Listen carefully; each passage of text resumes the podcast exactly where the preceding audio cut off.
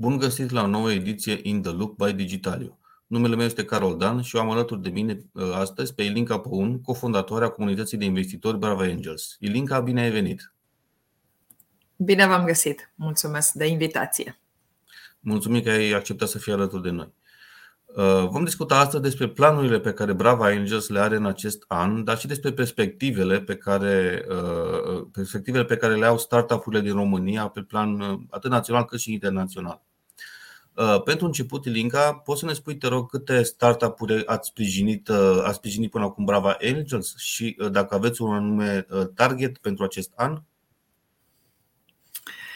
Brava este o comunitate, într-adevăr, de investitori care caută oportunități și investim um, cam de un an și jumătate împreună, ceea ce înseamnă că 2023 a fost cumva primul an așa mai full, mai plin Uh, pentru noi ca și investitori. Acum, Brava, vreau doar să clarific, nu e un fond de investiții, ceea ce înseamnă că uh, fiecare uh, investitor decide în ce vrea să investească și sunt grupuri care se sindicalizează pentru una sau alta pentru una sau altă companie care vine către noi cu necesar.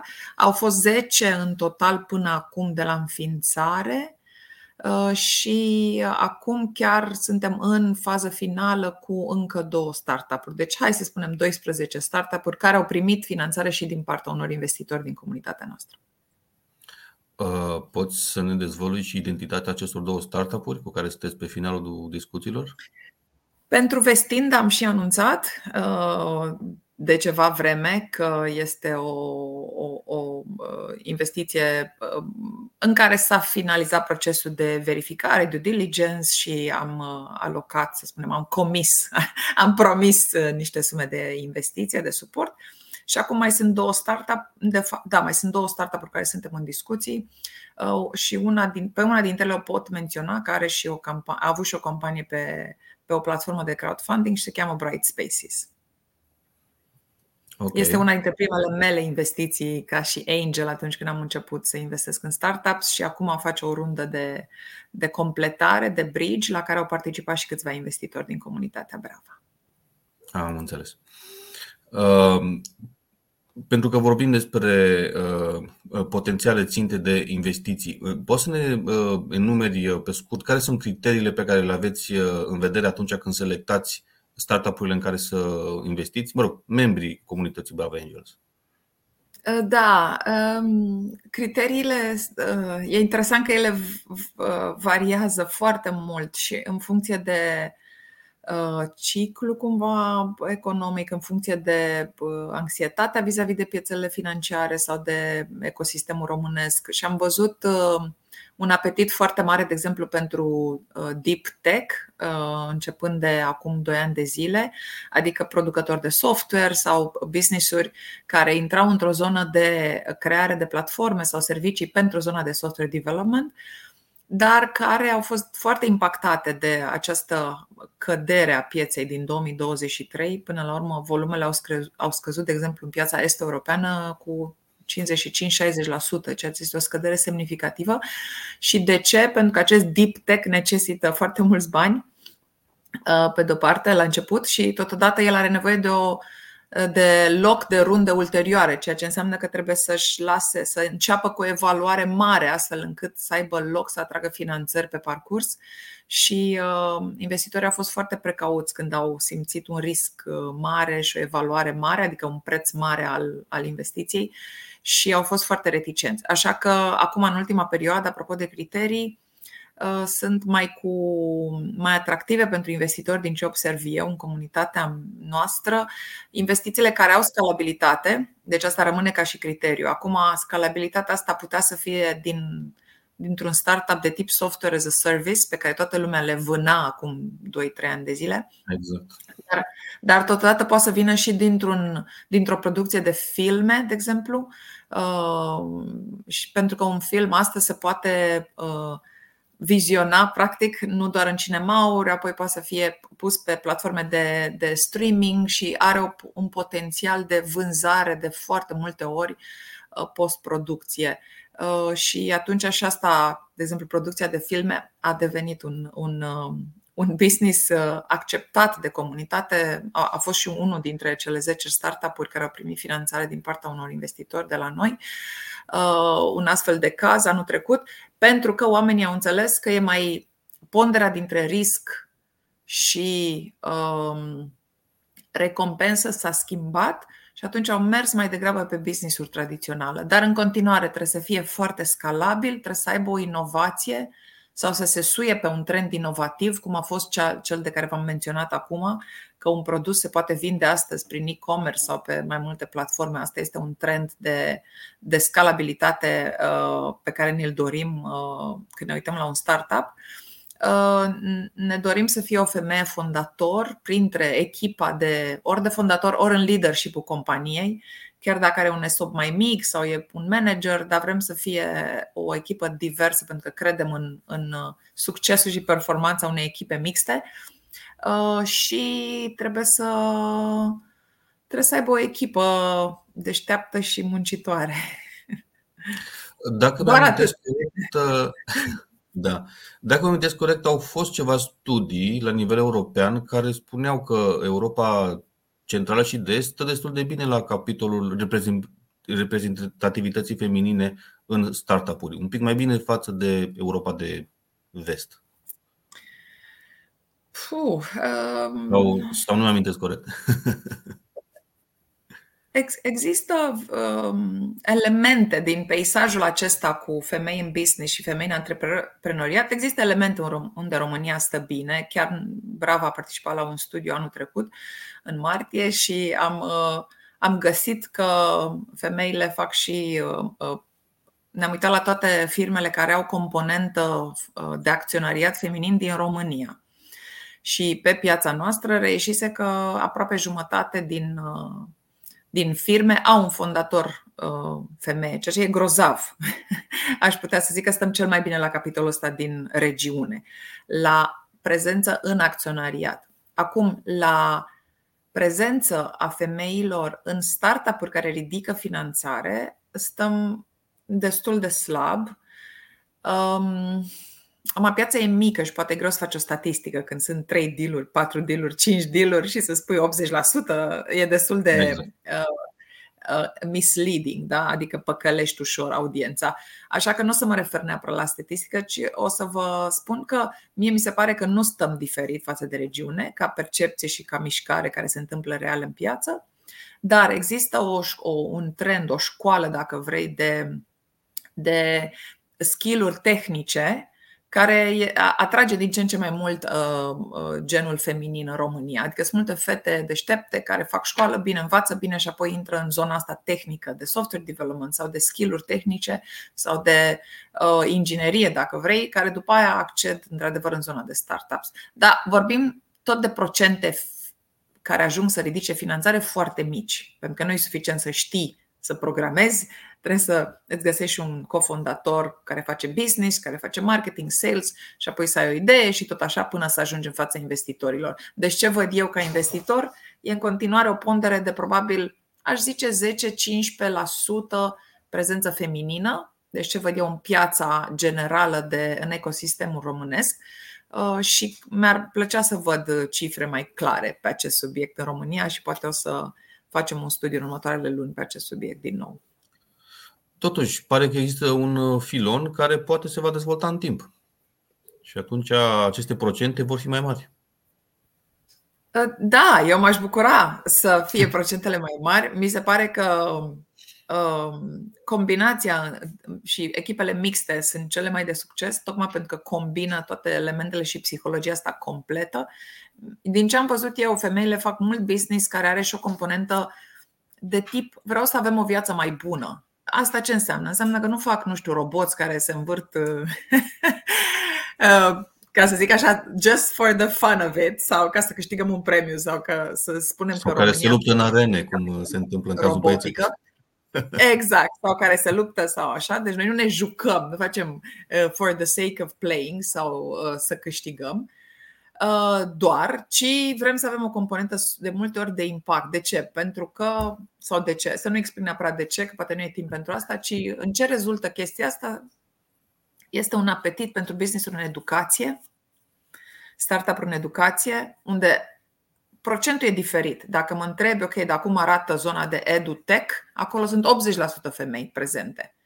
Și aici, uite, pot să menționez Kinderpedia, care e unul, probabil unul dintre cele mai cunoscute startup-uri în educație, care e extins global și foarte de succes și uh, cofondatoarea este una dintre uh, cele mai cumva de succes femei în antreprenoriat în România. Mai există exemplu Druid și mai sunt alte exemple de business-uri care au femei, dar din zona de edutech, cred că acolo uh, femeile predomină. Și în medtech, să știi, la fel am observat, pentru că serviciile medicale sunt ceva ce ne doare pe noi mult, mai ales că da. Uh, avem rolul acesta de a avea grijă de cei din jurul nostru și văd multe femei care dezvoltă soluții medicale, mai ales în zona de acces, acces medical, telemedicină, uh, um, marketplace-uri ca să unească cererea cu oferta din zona de servicii medicale, subscription-based access to education pentru zona medicală. Una din, unul dintre startup-urile în care și eu personal am investit alături de alți investitori din comunitatea Brava este Zitamine. Până la urmă, Zitamine este făcut de două fondatoare uh, care au avut aceeași abordare duală. Vreau să fac business, ele ieșiseră dintr-un alt business înainte, deci erau, să spunem, ceea ce ai numit serial entrepreneur. Vreau să fac un business, dar vreau să și ajut societatea să, ca să avem în România o viață mai bună, să avem acces la suplimente naturale, bune, la un preț accesibil, uh, ca să nu trăim mai mult și mai bine. Uh, revenim puțin la uh, planurile Brava Angels pentru acest an. Uh, poți să ne da. spui uh, cum crezi că va, va, va, va evolua în acest an numărul de investitori din comunitate? Și în contextul ăsta vreau să te mai întreb dacă este posibil ca printre acești potențial noi membri să fie și investitori din alte țări, alte continente?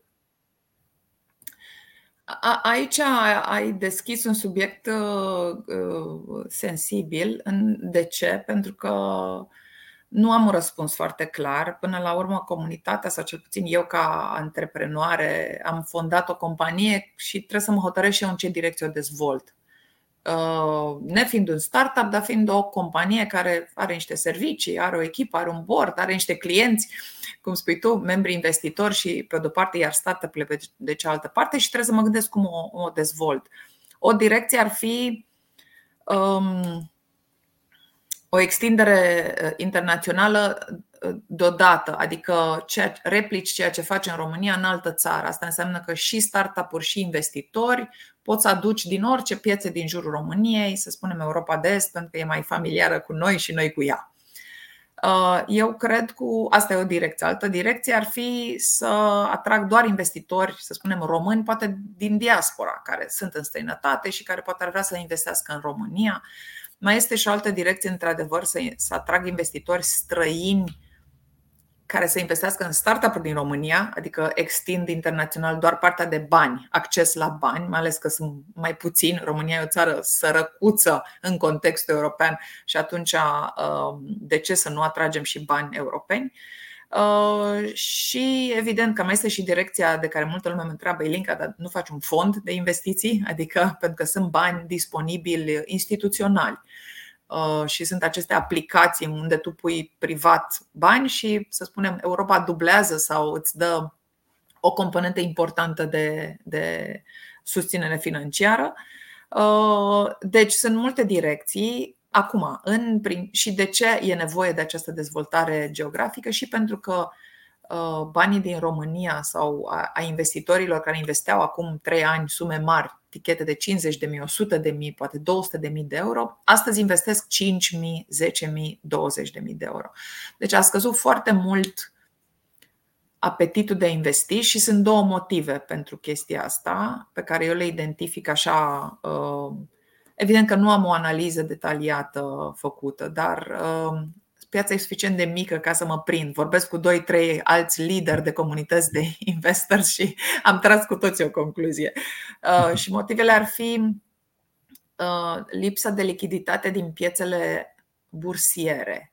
Uh, angel investing este cea mai riscantă investiție, ceea ce înseamnă că Recomandarea este să pui doar 10-15% din întreaga lichiditate disponibilă a ta, ca să spunem investitor privat, că despre asta vorbim aici. Da. Și atunci, ca să ajungi să, să ai această lichiditate din care de-abia 10-15% să poți să o investești, înseamnă că acea lichiditate trebuie să fie suficient de mare ca să ajungi să pui un tichet de 50%, de 50.000 de euro pe an și el să reprezinte 10%, nu? Matematic înseamnă că jumătate de milion produci anual în lichiditate, adică în venit pasiv. În, scuză-mă, în venit disponibil, pe lângă cheltuielile proprii. Și, și nu este un uh, uh, o situație foarte frecventă pentru un român să aibă anual aceste 500.000 de euro disponibili. Uh, până acum, bursa a ajutat foarte mult pentru că pe ciclu anterior de creștere a indicilor, mulți au vândut sau au făcut bani din dividende și atunci au reușit să placeze o parte din venitul acesta în bursă înapoi. Acum, faptul că bursele sunt jos, nimeni nu prea vinde, asta înseamnă că nu există această surplus de lichiditate care să o merită să o diversifici în către angel investing. Totodată, atunci când este lichiditate, să zicem că ai avut, ai investit în, într-o companie care a reușit să crească poate în ultima perioadă sau ai reușit, ai fost un investitor smart și ai făcut acest profit, mulți dintre cei care fac acest lucru se întorc tot pe bursă să cumpere, tocmai pentru că în anumite situații, anumite companii, prețul acum e mult mai mic decât valoarea lor operațională. Și atunci mm. bursa în sine reprezintă în momentul de față un loc foarte atractiv investițional. Acum, pe angel investing, ce observ este că lumea nu vine doar pentru return financiar, ci vine pentru că poate să combine cu contribuția și cu uh, a mentora și a ajuta și a se implica ca advisor sau ca pur și simplu mână de lucru, dacă vrei. Uh, deci pentru e mai mult decât, uh, e mai mult decât, uh, să spunem așa, decât componenta financiară. Oamenii vor mai exact. mult făcând acest pas. După pandemie, după înțelegerea acestui volatilități, care cred că pentru mulți a creat un shift mental, că practic nu ai atât de mult, nu știu, controlul carierei, banilor, situației economice globale, am început să ne obișnuim cu flexibilitatea, cu, cu fragilitatea ecosistemului economic și mi se pare că mulți, mulți dintre cei care, hai să spunem, au construit România capitalistă din anii 2000 încoace, vârstă 45, 50, 55, încep să se gândească la sens, la, ok, dar ce construiesc eu pe mai departe? Am ceva bani, am ceva familie, am vacanțe, am o barcă, am o mașină. Ok, now what? What do I do with my life? Și întrebarea asta care uh, începe să ajungă pe buzele multor, uh, zic eu, oameni din România, de multe ori se întoarce și cu răspunsul ce, cum pot să îmi pun la lucru knowledge-ul meu, cunoștințele mele, relațiile, așa cum am construit un business, o carieră de 15-20 de ani, cum, po- cum pot să multiplic beneficiul lor? Pentru că eu nu mai vreau să muncesc poate atâta, vreau să mă ocup de, nu știu, de sănătatea mea și de relații și de elemente astea care poate contează mai mult după 50 de ani. Și, uh, și atunci totuși e păcat pentru că ei au uh, extrem de multă experiență și atunci a fi angel presupune să investești, dar și să contribui. Adică să îi arăți fondatorului sau antreprenorului respectiv, care de multe ori e tânăr și are nevoie de, de tipul ăsta de experiență accelerată, da? care are nevoie să crească rapid, uh, ce să facă, cum să facă, procese, advice, uh, intrări la clienți, uh, o grămadă de lucruri pe care decât să treacă el în 10 ani de zile prin ele, mai bine trece împreună cu tine pe termen mai scurt. Și mm, cred că asta ar putea să fie un răspuns la întrebarea, ok, ce facem că anul ăsta e tot un an mai uh, dificil economic. Trebuie să ne gândim la noi cum investim în viitorul nostru din punct de vedere uh, uh, sens și bucuria asta de a, de a investi alături și de a combina bucuria de a investi și bucuria returnului financiar cu bucuria de a vedea că ai contribuit la o companie care a crescut și cu mânuțele tale. Uh, pentru că nu mai avem uh, foarte mult timp la dispoziție, Ilinca, uh, o ultimă întrebare. De ce crezi că în România nu sunt, dincolo de faptul că România totuși este o țară mai mică, dacă e să o comparăm cu Germania sau Franța sau Spania sau Italia, de ce în România crezi că nu sunt atât de multe startup-uri de succes? Este doar o problemă de finanțare sau e una de filozofie, de gândire sau există și alte explicații? Când, când uh, spun startup-uri de succes, uh, nu știu, nu mă gândesc neapărat la UiPath, uh, care totuși este un caz extrem să spun, ci la startup-uri care să-și creeze, să-și facă loc pe piața europeană, cel puțin prin forțe proprii hmm. sau sprijinite de uh, investitori. Da. Ă, foarte ă, grea întrebarea. Nu am un răspuns foarte poate simplu sau clar. Ă, eu am văzut în aceste doi ani jumate împreună cu investitorii și, apropo, comunitatea asta are acum vreo 650 de membri așa care urmăresc ce se întâmplă în ecosistem.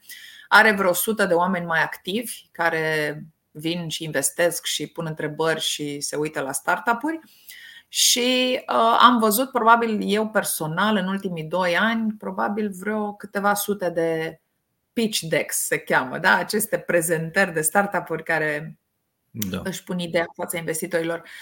Um, marea majoritate sunt extrem de importante pentru piața românească, adică necesare, rezolvă o nevoie locală, dar foarte puține. Eu n-am văzut decât vreo 10 care să rezolve și o problemă globală, adică produsul pe care îl fac să aibă sens și în alte piețe. Și atunci, cred că întrebarea unui. Există un fel de uh, cerc așa din care nu se iese ușor. Unul este, ok, vreau să aș putea eu ca fondator să construiesc o companie care direct să meargă internațional, da? adică să rezolv o problemă globală. Și chiar ieri, de exemplu, am avut o conversație cu un astfel de fondator care a zis soluția mea nu e locală, e globală, deci eu merg direct în exterior și am potențial de unicorn. Și dar totodată, dacă ai genul ăsta de soluție care targetează o piață globală direct, nu o poți testa ușor în România. Pentru că acea nevoie, de multe ori, dacă este globală, nu este suficient de, de hai să spunem, mare locală. Pentru că noi avem un trecut sau nu e suficient de da. accesibile local, în sensul că problemele noastre sunt foarte diferite de ale celor de afară, în sensul că ei au da, rezolvat da, da, multe din cele care noi trebuie să rezolvăm și ca să rezolvi una globală mare, de multe ori ești prea scump pentru România, pentru că calitatea soluției, complexitatea exact. produsului pe care vrei să-l faci, nu are ce să caute încă în România. Noi încă suntem da. da avem avem, avem multe probleme la infrastructură, la fundație. Și atunci Aici e tricul, că dacă vrei să ieși global, trebuie să ai deja o echipă globală de fondatori, uh, să recrutezi direct global, să ai o amprentă care să nu depindă de fapt de un început din România, să ai de multe ori și investitori, unul din Londra, unul din Berlin, înainte să duci poate chiar în state, ca să pornești direct cu un, către clienții globali. Altfel, de exemplu, ce spunea ieri fondatorul, zicea, eu construiesc o soluție globală și uite aici pot să ies în internațional imediat. Toată când l-am întrebat care este strategia de go-to-market, mi-a spus, am o rețea mare de, de clienți potențiali în România, pentru că totuși el aici e, aici sunt oamenii pe care îi cunoaște, ok, are și experiență internațională, dar tot are nevoie de un start în România. Și aici e un pic dificil, pentru că s-ar putea să fie prea scumpuț sau prea scump sau va trebui să dea prea ieftin în România ca să facă testarea reală a produsului. Acum, Dar... invers, dacă faci un. Te rog. Nu, scuze, scuze, n-am, n-am vrut să te întrerup. Mă gândeam doar, uh, totuși România are câțiva miliardari sau oameni care au averi cotate la sute de milioane de dolari. Oare n-ar fi da. interesați să aloce niște sume, chiar dacă ar putea să pară cam mari pentru România, în astfel de uh, startup-uri? Problema investiție în viitor, inclusiv al celui care face investiția, nu doar al startup respectiv. Răspunsul e evident, da, sunt oameni care au bani și fac bani și uh, uh, evident că mulți vor să susțină aceste, acest fondator, aceste startup-uri. Acum am mai întrebat de ce startup-urile nu au mare succes global și mi se pare că ține nu de chiar dacă sunt 2, 3, 5, 10, 50 de oameni miliardari care vor să le susțină, Întrebarea este care e piața care poate să susțină startup-ul ăla. Repet, începe în România și după aia externalizează și mulți au făcut așa, de la FintechOS, la Druid, la Bright Spaces, Zitamine și toți vor să iasă sau au ieșit deja și global, dar au reușit să se valideze și să crească suficient de mult în România, astfel încât după aia să-și aleagă un VC, un Venture Capital Fund din afară mhm. și după aia să scaleze. Acum, dacă pornești de la da, zic că e un pic, trebuie să nimerești locul ăsta în care soluția nu e prea complexă și globală, astfel încât să o poți să o încep din România, dar să nu fie nici prea simplă și prea comună, astfel încât să meargă doar în România. Da? E, mm. sweet spot-ul ăsta nu e ușor de făcut. Asta e un motiv pentru care startup-urile nu, nu au atât de, nu știu cum spun eu, nu le e ușor să aibă succes. Uh, faptul că nu poți să ai un unicorn doar pe piața din România, cum de exemplu se întâmplă în Germania. Foarte multe startup-uri care încep în Germania nici nu au nevoie de altceva decât de Germania, pentru că sunt de, de acolo sunt unicorn, da? ceea ce în România e imposibil. Da. Și asta e un mare, mare dezavantaj. Acum, de ce nu sunt unicorn, deși România e o țară mare cu populație multă, este din cauza sărăciei. Aici cred că nu uh, e nimeni, nu se miră nimeni de ce noi nu putem să creștem unicorn doar pe piața locală. Uh, și nu vreau să zic că ne lipsește inovația. Mult timp am crezut că ne lipsește școală inovativă cum trebuie, dar nu ne lipsește inovația. În schimb, ne lipsesc școli de antreprenoriat. De aceea, dacă vezi multitudinea de incubatoare, acceleratoare, programe, advisori, toată lumea face școli de antreprenoriat după, mai târziu, cum ar veni. Adică atunci când ai o idee, hai să vii să-ți explic ce înseamnă un business canvas, ce înseamnă un go-to-market strategy. Pentru că ele nu se predau. Uh, și facultățile economice nu predau antreprenoriat, nu predau startup. Ei predau management vechi, tradițional, financiar, clasic, în care te uiți la profit, dar într-un startup profitul nu vine în primii 5 ani uh, și văd că, și aici cred că e un, un element principal, uh, eu sunt și implicată într-o facultate de antreprenoriat și încerc să pun lucrurile astea împreună, să spun ok, ce are nevoie un fondator? Are nevoie de o bază de, de uh, skills-uri de tip antreprenoriat Uh, scalabil, care are o, e o altă mâncare de pește decât businessul clasic tradițional sau managementul care se învață la facultățile clasice și după aia are nevoie de investitori și are nevoie de coaching și de uh, uh, un fel de platformă de resurse de experți care să ajute startup-ul să crească. Poate cândva România o să aibă mai multe astfel de școli de antreprenori care să sprijine uh, oamenii care au într-adevăr idei care pot fi Uh, profitabile și în care să poată investi cât mai mulți români și străini. Ilinca, uh, mulțumim foarte mult pentru timpul pe care ne-ai acordat și uh, sperăm să ne vedem cât mai curând cu noi vești de la Bravo Angels. Mulțumesc și eu. Toate cele bune și o zi frumoasă. La fel, mulțumim.